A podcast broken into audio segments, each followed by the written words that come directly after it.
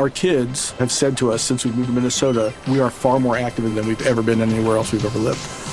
Moving to Minnesota opened up a lot of doors for us. Just this overall sense of community, of values that, you know, Minnesotans have. It's a real accepting, loving community, especially with two young kids.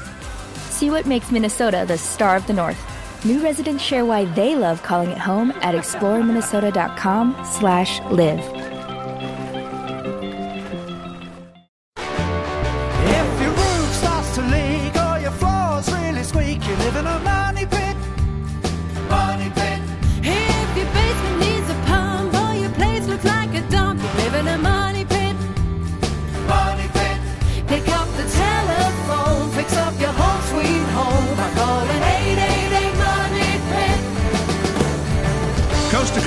Floorboards to shingles, this is the Money Pit Home Improvement Radio Show. I'm Tom Kraeutler, And I'm Leslie Segrete. standing by to take your home improvement question to help solve your do it yourself dilemma, whether this is a home improvement project you'd like to do yourself, or maybe you've been thinking about directing it yourself by hiring a contractor to get the project done. Let us be the first phone call you make. We'll help smooth out the bumps that you don't see, but perhaps we can see for you by calling us at 888 666 3974. This is a great time to tackle energy saving home improvements. You've no doubt paid a heating bill or two already and perhaps are feeling the sting from that on top of all of the holiday bills. Hey, why don't we talk about how to make your home a bit more energy efficient? Whatever's on your mind, pick up the phone and call us at 888 666 3974. We've got a great show planned for you. First up, we're going to talk about ways to protect your home from fire. Now, having a working smoke alarm system, of course, is a great idea. It's an essential idea. It's a critical idea. But even though that will provide that all important alert that will get your family awake and out of the house safely, it won't stop your house from burning down. What will is a sprinkler system. And you know what? They're getting easier than ever to install, even in homes that are already constructed. You don't always have to have the walls torn open to get to this. And we're going to tell you how to do just that in just a bit. And you know what? It doesn't have to look like a department store either. It can actually, you know, be kind of incognito and really keep your house safe. Now, also ahead this hour, if your home is feeling a little cramped and closed off this new year, maybe taking out a wall will open up that space and it could be a great solution for you if you know how. We're going to have some tips on how you can safely remove even load bearing walls without your house falling down because that's important. That would be bad. that would be really bad. And also ahead, a common complaint we hear from homeowners is that they just don't have enough closet space. So we're going to have some tips this hour on how you can organize your closets to make it feel bigger than ever. Plus, did you know that your mailbox could make you vulnerable to identity theft? Well, one caller this hour is going to be able to protect their mail thanks to a locking mailbox from Mailboss. Going to go out to one caller that reaches us with their home improvement project question. The number is 1 888 Money Pit. Let's get right to the phones. Leslie, who's first? Bridget from Illinois is on the line and has a question about insulation. Tell us what you currently have, or do you just have nothing? I don't know if my walls are insulated. I have a one story house and it has cedar siding. Okay. I wanted to know what's the best way to insulate it and how can I tell if there's insulation in there already? Well, an easy way to tell is to take the cover plate off of an electrical outlet, and with a light, you can usually look to the left or to the right of the outlet into the stud bay itself and see what kind of insulation is in there. How old is your house, Bridget? It was built around 1965. Well, it typically would have fiberglass Mhm. insulation in those walls, though. That's not terribly old. Okay. Thank you. That was my question. All right, and Bridget. if it does have if it doesn't have insulation, what would what should I do? Well, in a 1965 house, the first thing we would tell you to do is to look in the attic because that's where you're having the most heat loss. So you want to add uh, 19 to 22 inches of insulation in the attic first. Uh, after that, you would take a look at the floors and over the unheated space and insulate those. And then thirdly, you could look at the walls, but the walls would have to be done by blown-in insulation. Although I tell you, it would be very unusual for a 1965 house To to not not have, have any insulation. insulation. However, it would be typical for them to have for a 1965 house to have not enough insulation in the attic space. Okay, well that's where I'll check first then. Thank All right. you. Good luck, Bridget. Thanks so much for calling us at 888 Money Pit. I bet she's cold in Champaign, Illinois. Now we've got Josh in New York who's dealing with a grouting issue. Tell us what's going on. Well, I tiled my bathroom and I set the tiles up and set uh, the spacers in so that there would be grout lines. And once I mixed up the grout and put it in, pushed it in, and wiped it off, uh, set it to dry, it looks as though there are these little like holes in in where the grout is, almost like when a wave hits the beach and then the wave retreats, and there are little holes in the sand where the clams are. Huh. Mm-hmm. Sounds like it wasn't mixed very well. It got some air bubbles in there or something. Yeah, yeah. I guess it's just air bubbles, and and there are quite a few of them. What I'm wondering is, do I have to take one of those grout scrapers and scrape it all out and then redo it, or can I just remix a batch it in. and then go over it again? Hmm. What do you think, Leslie? Can he grout on top of grout? I'm not sure that ever works very well. I for don't me. know how well it'll stick to one another. I've never tried it, so I. I haven't sealed it yet. Hmm. I mean, it's not like concrete where you know they don't mesh together. Right.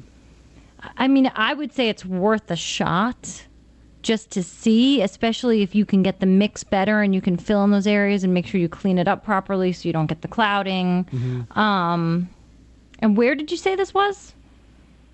Is it a Uh, on floor? the on the uh, the shower wall? Shower wall. A wall would be okay. If it's a floor, I, I might say no just because of the movement you might get. I say go for it. Okay. Well, that should be easy enough. I, I mean, you know, as easy as grouting can be. Which some people job. find pretty complicated, but it's it's a matter of technique as far as the application, holding the float at a 45 degree angle so you really get it in there, not putting too much water when you're wiping it away. You know, it's a, it's a it takes some finesse. Sure. Yeah, this is my first project, so I, I mean, I'm I'm infinitely more proud of it than my neighbors would be of it. But uh, that's uh, that's okay. I'm I'm learning. So awesome. Josh, you got nothing to lose. I mean, worst comes to worst, you could always get a grout saw and pull the grout out and start again. But this is a great first project. Congratulations and enjoy it. All right. Cool. Thank you. You're welcome. Thanks so much for calling us at 888 Money Pit. You are tuned to the Money Pit Home Improvement Radio Show on air and online at moneypit.com. We are full into our winter coziness here at the Money Pit. And if you guys are thinking about some projects because you're spending a lot of time indoors and thinking, hmm, I should probably paint this room or repair that, you know, crack in the ceiling or whatever it is that you are staring at and driving you crazy this winter season, we're here to give you a hand. Pick up the phone and give us a call. We're here 24 hours a day, seven days a week at 1 888 Money Pit. 888 666 3974. Up next, it's a sad fact that most of the deaths caused by house fires could have been prevented. We're going to tell you how to add another layer of defense against those fires after this. 888 Money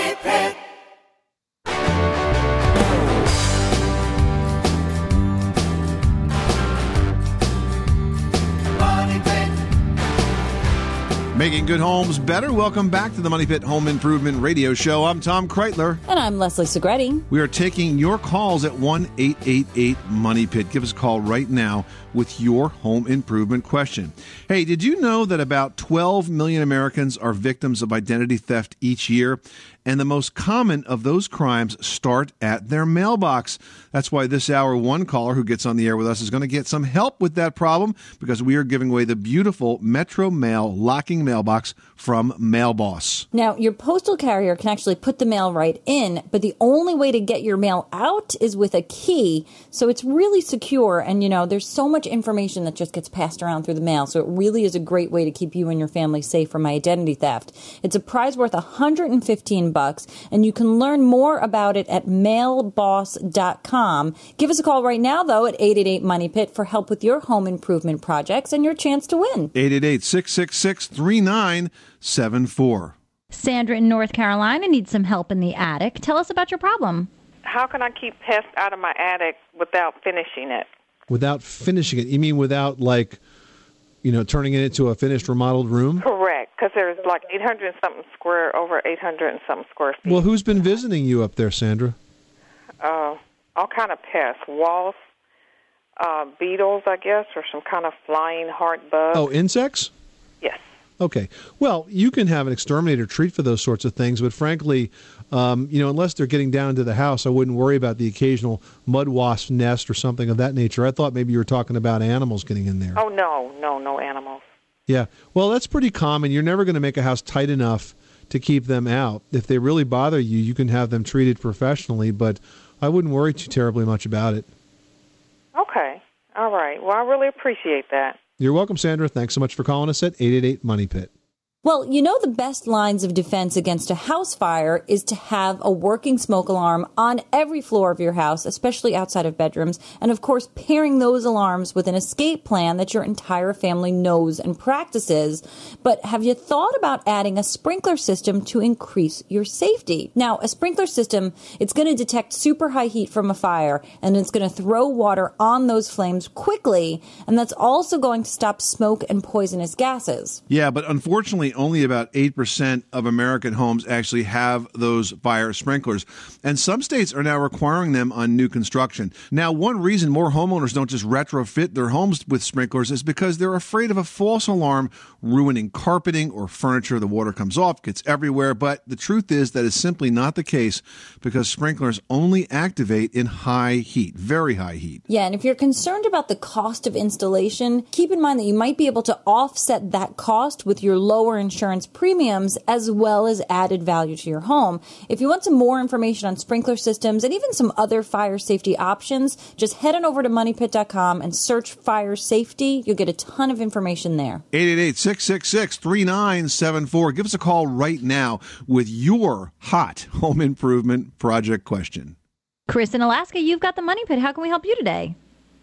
Uh, I'm removing a drop ceiling from my kitchen, and I've ran into a, a vent pipe from my forced air heating, and I want to move it into the joist. And I'm wondering if I can cut a hole in my joist to run it, my floor joist from the second floor. All right, so you have to cut through a floor joist to be able to run this vent. So if you're going to cut Well, out a floor joist, you have to reinforce it. Um, Okay. This floor joist is supporting the second story, and Sure. whenever you cut a hole in a floor joist, you basically are eliminating one floor joist because you're essentially cutting it in half.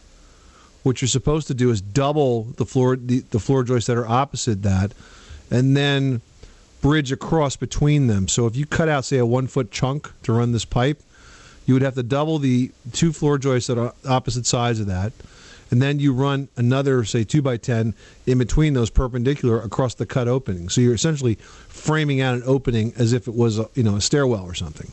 So it's a big project, is what I'm saying. I have a, I have a, I have a six inch uh, vent pipe going through a two by ten, and uh, I got to go through three two by tens. So I Oh suppose I wow, would just that's bring a up. big yeah, a six inch vent pipe. That's a you're taking a lot of strength out of the floor. Isn't there other way any other way we can do this? Uh, unfortunately, no. The vent pipe runs along the joist for quite a distance, and then it goes down into where the drop ceiling was, travels across three joists, and then back up in between the joists, and then up to a bedroom that's on the second floor. This vent pipe is for what? It's a forced air heating, forced air heating duct. And and where is the ceiling? Is the ceiling uh, in a, over a kitchen? It is. Is there a soffit above the cabinet that you can run this duct through? No, I'm actually trying. There was a drop ceiling, and I'm removing all that to try to increase, you know, Typically, you don't go through the floor joists like that. You go under them and you box it out. Okay.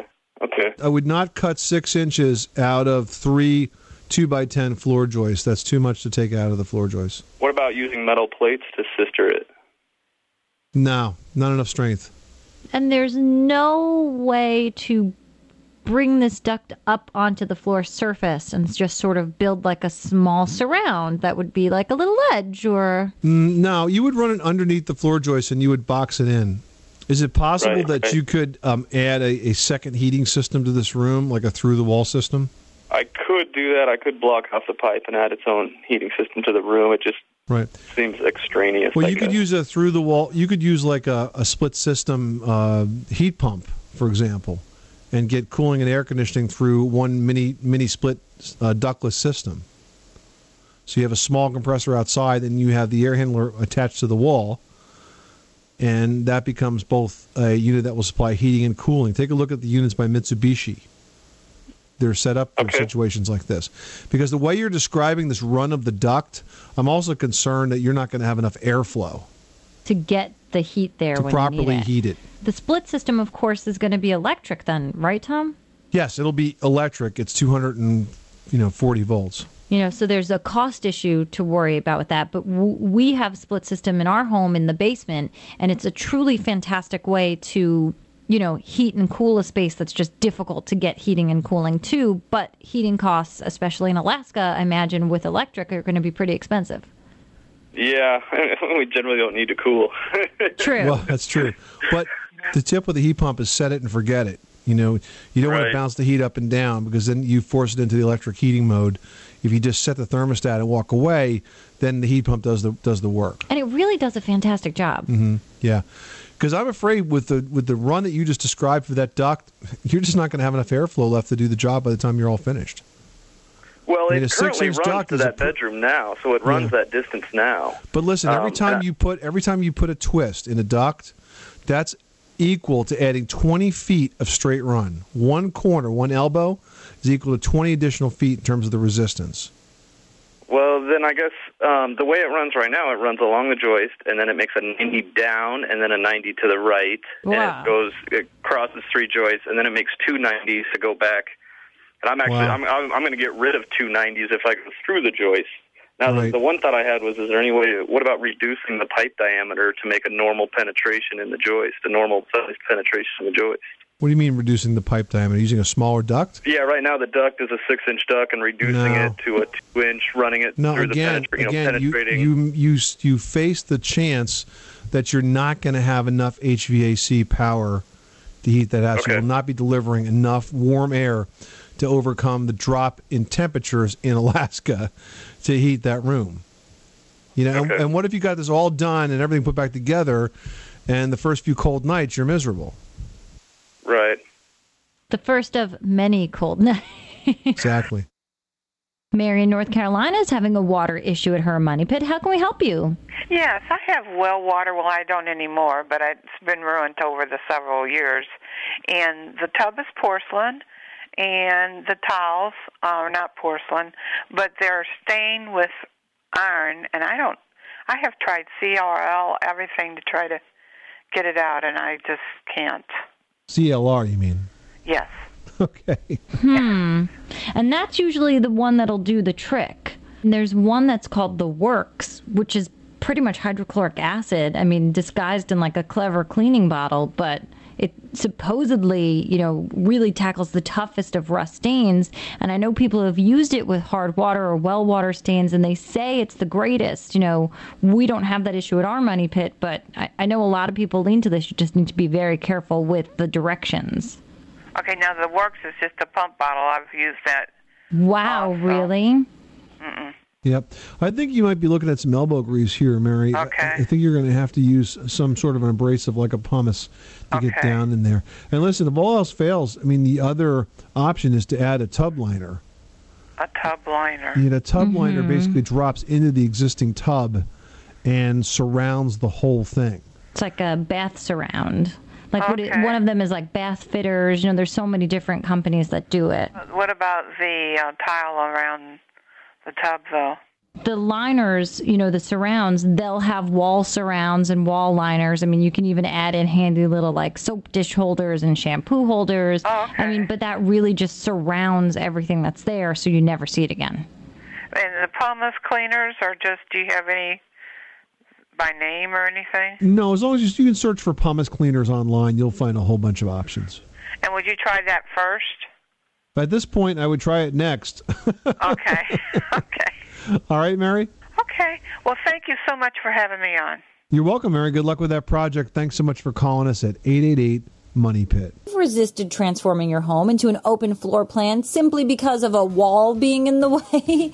You might actually be wondering what it takes to get that wall out of the way once and for all, and if it's something you can actually do yourself without your home crumbling down around you. We're going to have this step by step after this.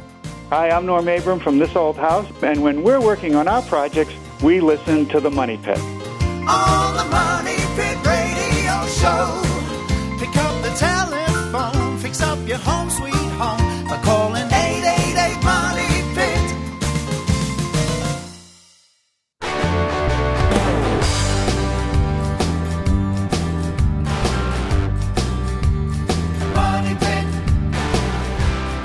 Making good homes better. Welcome back to the Money Pit Home Improvement Radio Show on air and online at moneypit.com. I'm Tom Kraeutler. And I'm Leslie Segrete. Pick up the phone. Give us a call right now at 1 888 Money Pit, 888 666 3974. We're standing by to help you with your home improvement project. Speaking of which, hanging curtain rods is a great do it yourself project for even the most novice weekend warriors. But there are a few things that can make it more difficult. For example, do you have plaster walls that might be prone to crumbling?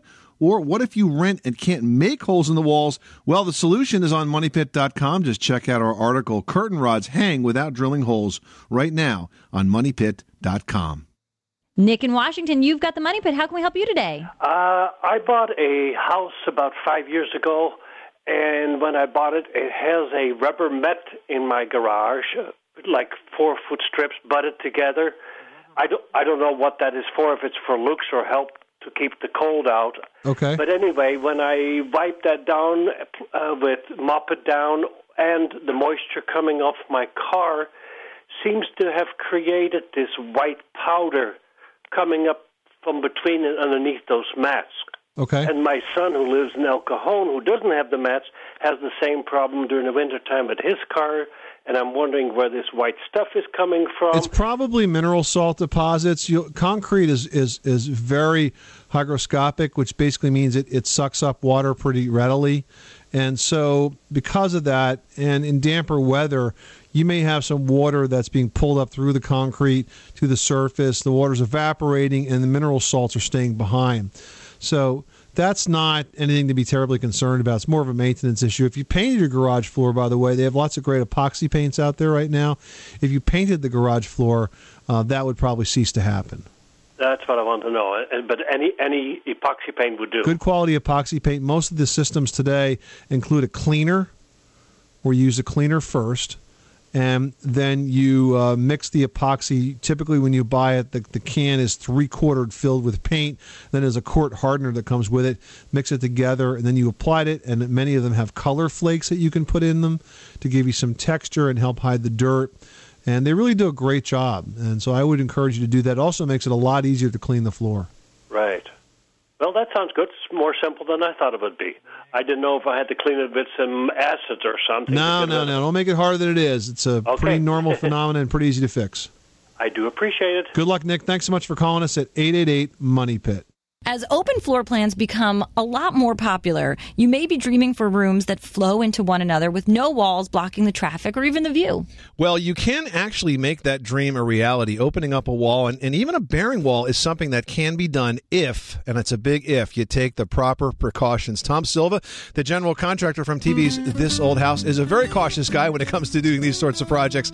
He's here with some tips to help us get that job done. Tom, is this something a homeowner really can do? Uh, they really can do it if they have some skills. Wait, the question I think is should they do it? They shouldn't do anything until they know what they need to carry that load above. And to find that out, they should get a structural engineer involved first. and that really is the key because you can't you can you can't take a load bearing wall apart without supporting what it is bearing first. Exactly, unless you have some kind of a magic sky hook that will hold that hold that place up while you open it up below. It isn't going to happen. Now, when you're looking at your home, any tips on which walls are the load bearing walls? Are they perpendicular? Do they run the same direction as the front and back of the house? Usually, the structure that is above the load bearing wall, the, the floor joist or the roof structure or whatever, a ceiling joist, are usually perpendicular to that load bearing wall. A load bearing wall usually is a 2 by 4 not a 2 by 3 wall.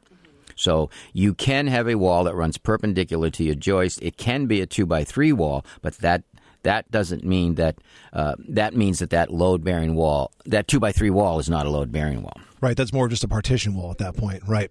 So let's just kind of give the listeners an overview of, of what the process is to to remove or reconfigure a load bearing wall. Let's say that we wanted to put an opening um, in a wall. We mentioned earlier we start by supporting what's there now, correct? Correct. And the way you support it is basically you build a, uh, well, there's a few ways you can do it, but Uh, a way, the way that I like to think about it is you build a wall next to the wall, Mhm. and you build it close enough that it's going to carry the load above, but far enough away so that you can work there. Get in between it and work Right. it. In some cases, you have to build a wall on both sides of the load bearing wall, depending on if the joists above the wall are lapped and sitting on top of the wall. In that case, you've got to support it on both sides. So you build the support walls first. And then at that point, when you know that the load is now carried, now you can start doing your wall surgery on the load bearing wall, correct? Right. And I like to do the wall surgery very gingerly. First, before I even build my load bearing walls, I remove the plaster so I can then assess the situation. I then build my load bearing wall, whether I need one or two load bearing wall. Once that's in place, they're nice and tight. I then take and start by cutting with a reciprocating saw each stud one at a time. When I cut my first stud, I don't remove it. I cut the next stud, don't remove it, and so on down the line. And when you make a cut with the reciprocating saw, you will know if there is load on it because the blade will jam up. Right. It'll pinch the blade. It'll come down and Right. pinch it, and then you know it's it's still under pressure. Exactly. So what you can do is what I do if if there is still some pressure on the wall, I go back and make a second cut in the same cut. And when I get let's say all the way down the road, let's say I'm cutting out six two by fours, and the first time I made a cut, there was a little bit of weight on it. I know if my blade doesn't get pulled out of my saw and that saw doesn't knock me on the ground, that, that, that, that, there's some pressure on my temporary walls. But I still don't remove them until that blade goes through every single cut that I made very easily. Slips through. Then I can remove my, my structure. And is that just a matter of readjusting the two sort of temporary load bearing walls that you've made? Maybe the height's off, maybe they're not spaced correctly to sort of correct that situation? Yeah, maybe you just didn't make them tight enough when you put it in. And those load bearing walls, you think about it, when those load bearing walls are going to pick up a load above, they're putting tension on the joist below. Mhm. So there's going to be some deflection in that floor also. So you want to make sure that they're tight. Usually, the rule of thumb I use is if you need a stud that's 89 inches to get it in there and it measures nice, make it 89 and a quarter. Mm-hmm. Just to get a little pressure on Yeah, and jam them in. And then when you build that temporary wall, when you have your studs that are 16 on center, then take a cross brace across the middle and make a horizontal board also. That will lock them together and it keeps them from bowing. Right, because that quarter inch can be taken up by the flex in the stud. Absolutely. Yep. Yep. All right, now once we get it supported, once we've got the studs cut out, of course, we have to now replace that structural assembly. I think it's important to note that you have to be very careful at this point because the more studs you take out, the beefier that replacement structure has to be. Mhm, mhm. If you're going to change, for example, say a, a- three foot archway to a six foot archway, you're going to need a bigger header. And you're also going to need to make sure that wherever those uh, studs that are holding that header in place, wherever they hit, there's something underneath, right? That's right. There's a point load that becomes at the end of each stud that you have to uh, address. And the opening that you make, if a rule of thumb th- that I think about when I'm making an opening and there's one level above, it's a it's a um, a one to one ratio. So six feet wide would be six inches high, and they would be two uh, two by sixes with a piece of plywood sandwiched between them. When they're then on each end, they would re- uh, rest on what is called a a uh, jack stud, and next to that would be a king stud. Those studs have to rest on the plate of the existing wall, but you have to make sure that what is below it is su- be able to support that also. So suffice to say, if you understand what we're explaining to you right now, you may be able to do this project yourself. If Right. you have no clue, call call a contractor. Tell a contractor that does know how to do it because, yeah, you don't want the second floor on the first floor. Yeah, that'd be We bad. have a set of stairs for that. All right, Tom. Before we let you go, I want to point out that there's one other part of this that I think people don't consider when it comes to uh, reconfiguring their walls, and that's the mechanical systems. It's not just the wood that you're cutting. Start taking that wall apart. You could have some mechanical surprises as well, right? All sorts of problems in those walls to deal with. There's electrical, that if you cut that before you've removed the plaster so you can see it, you could start a fire, you could get shocked, uh, you could burn yourself. Uh, if there's plumbing, you'll get soaking wet and you'll cause some damage. And if there's duct work, you got to figure out how you're going to reroute it. So the bottom line is this is a project that can be done. There's a lot that goes into it, and a lot of thought, a lot of planning that has to happen before you pick up that saw and start uh, cutting studs out of the way. Tom Right. Silva, general contractor from TV's This Old House. Great advice. Thanks so much for stopping by the Money Pit. All right, guys. Thanks a lot. All right, you can catch the current season of This Old House and Ask This Old House on PBS. For local listings and step by step videos of many common home improvement projects, visit thisoldhouse.com. And This Old House and Ask This Old House are brought to you by the Home Depot. More saving, more doing. That's the power of the Home Depot. Up next, do you ever complain about the lack of closet space? Does anyone ever listen? Well, we are. We've got tips to help you reorganize after this. You live in a body pit.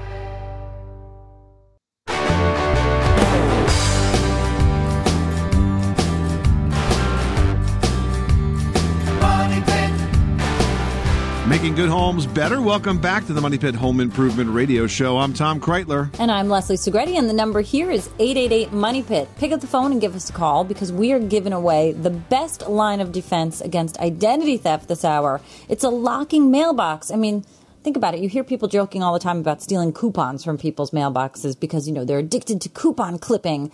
But when you think about the possibilities of what is in your mailbox and what people could really be getting their hands on, it's identity theft sort of waiting to happen. So we've got a great prize. It's a locking mailbox from Mailboss. You can check them out at mailboss.com to see these mailboxes in action. Nobody is getting into them. They've got a lock that can't be picked. They're made from a heavy gauge galvanized steel, so they're super durable.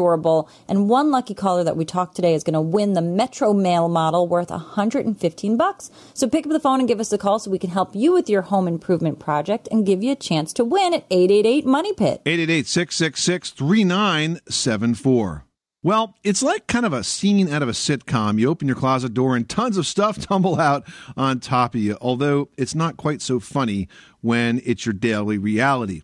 Now, lots of homeowners have one closet that causes continuous problems. If you'd like to organize that closet, you need to start with a plan. First, figure out what you want to keep in the closet and what might well be stored somewhere else. Keep piles, donate, toss, or sell. Those are good piles to have, and then take action to get rid of those unwanted items. And then give the empty closet a good cleaning, and you'll be ready to put it back together, perhaps with a new sense of organization. hmm And you know what? Whenever I make those divided up piles, once I've committed something to a pile, I can't go back and look at it because suddenly I'll look at something that's in the giveaway, donate, throw out, whatever pile and be like, well, maybe we could keep that. So commit to it, put it in the pile and keep it there. And once you've done all of that, you're going to want to figure out organization. If you've got the budget, you know, you can actually buy some great closet organizers. Remember, an organized closet is a great selling point for potential buyers. So even if you don't buy an organizer, you're going to need to figure out which items you'll use the most and make those items the easiest to access. Now, that's a free do it yourself project that can make you feel great when it's done. And then, of course, if you're like me and my family, when you've got a four year old, organize a closet, probably the next day you're going to have to organize it again. Good point. 888 666 3974. Let's get right back to those phones. Leslie, who's next? Joyce in Florida is on the line with a toilet that's exceptionally noisy. Tell us what's going on at your money pit. Um, my toilet, when I flush it, it will keep running after I flush it. It keeps running and the water keeps moving in the toilet bowl. Okay. And then if I jiggle the handle, it'll quit. Okay. So how do I fix this to keep it from doing that and keeping the water from continuously, continuously running? Very simple. Your toilet has two valves in it. One is called a fill valve, and one is called a flush valve. The flush valve is at the bottom of the toilet, and the fill valve is the vertical part with the float. You should Okay. replace both of those valves. It's a do it yourself project, and that will stop the problem. The fill valve is worn out, and that's why it's continuing to run. Okay, what's the name of that valve? A fill valve, F I L L, fill valve. It's the valve that fills the toilet. Very Okay. inexpensive. You can pick them up at any home center or hardware store, and they're easy to install. Okay, wow, thank you. This is the Money Pit Home Improvement Radio Show on air and online at moneypit.com. Up next, have you ever had a UFO in your home? We're talking about an unidentifiable foreign odor. We're going to have tips on how to get rid of them after this. 888 Money Pit.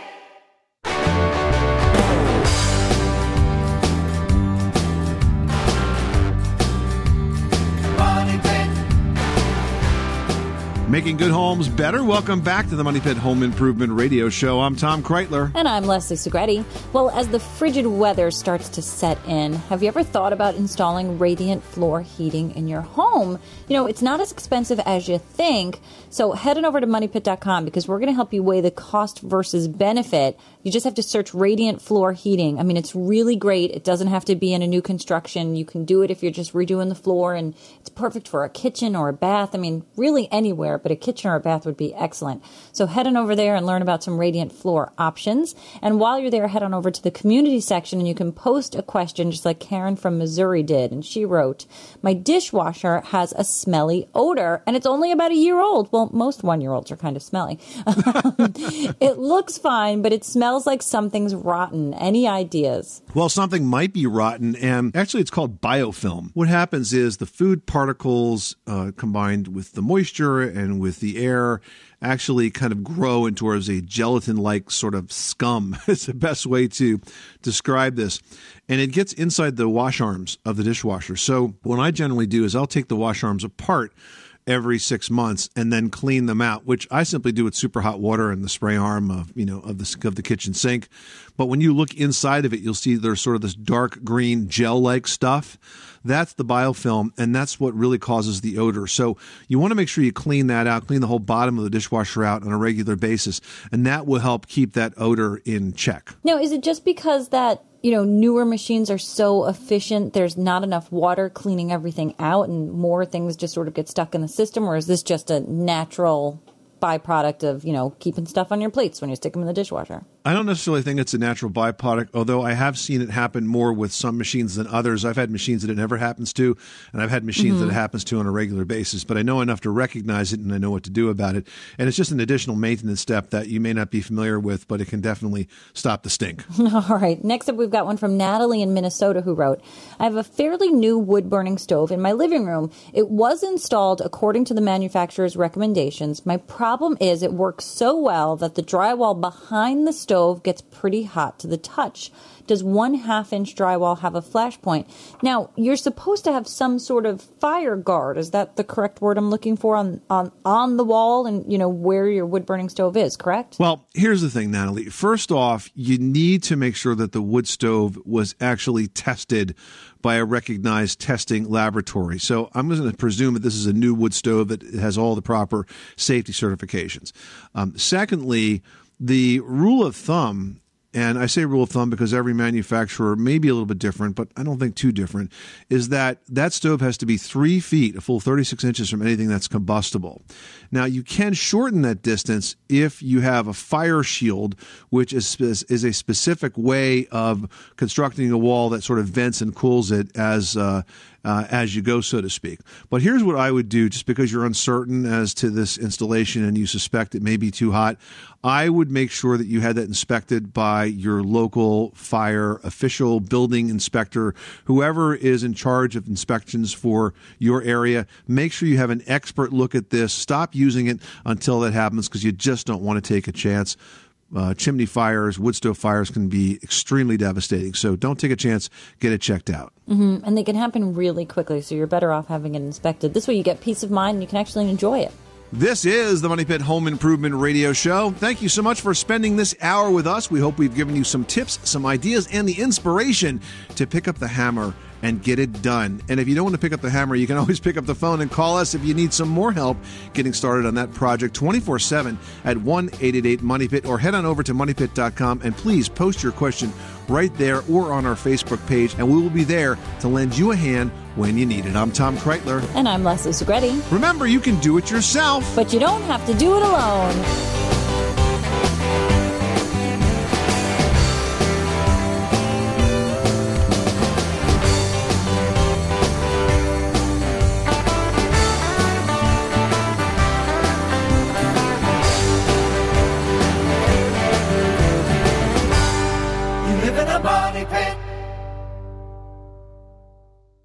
Our kids have said to us since we moved to Minnesota, we are far more active than we've ever been anywhere else we've ever lived.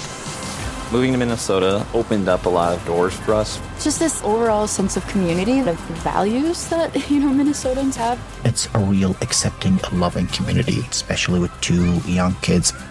See what makes Minnesota the star of the North. New residents share why they love calling it home at exploreminnesota.com slash live.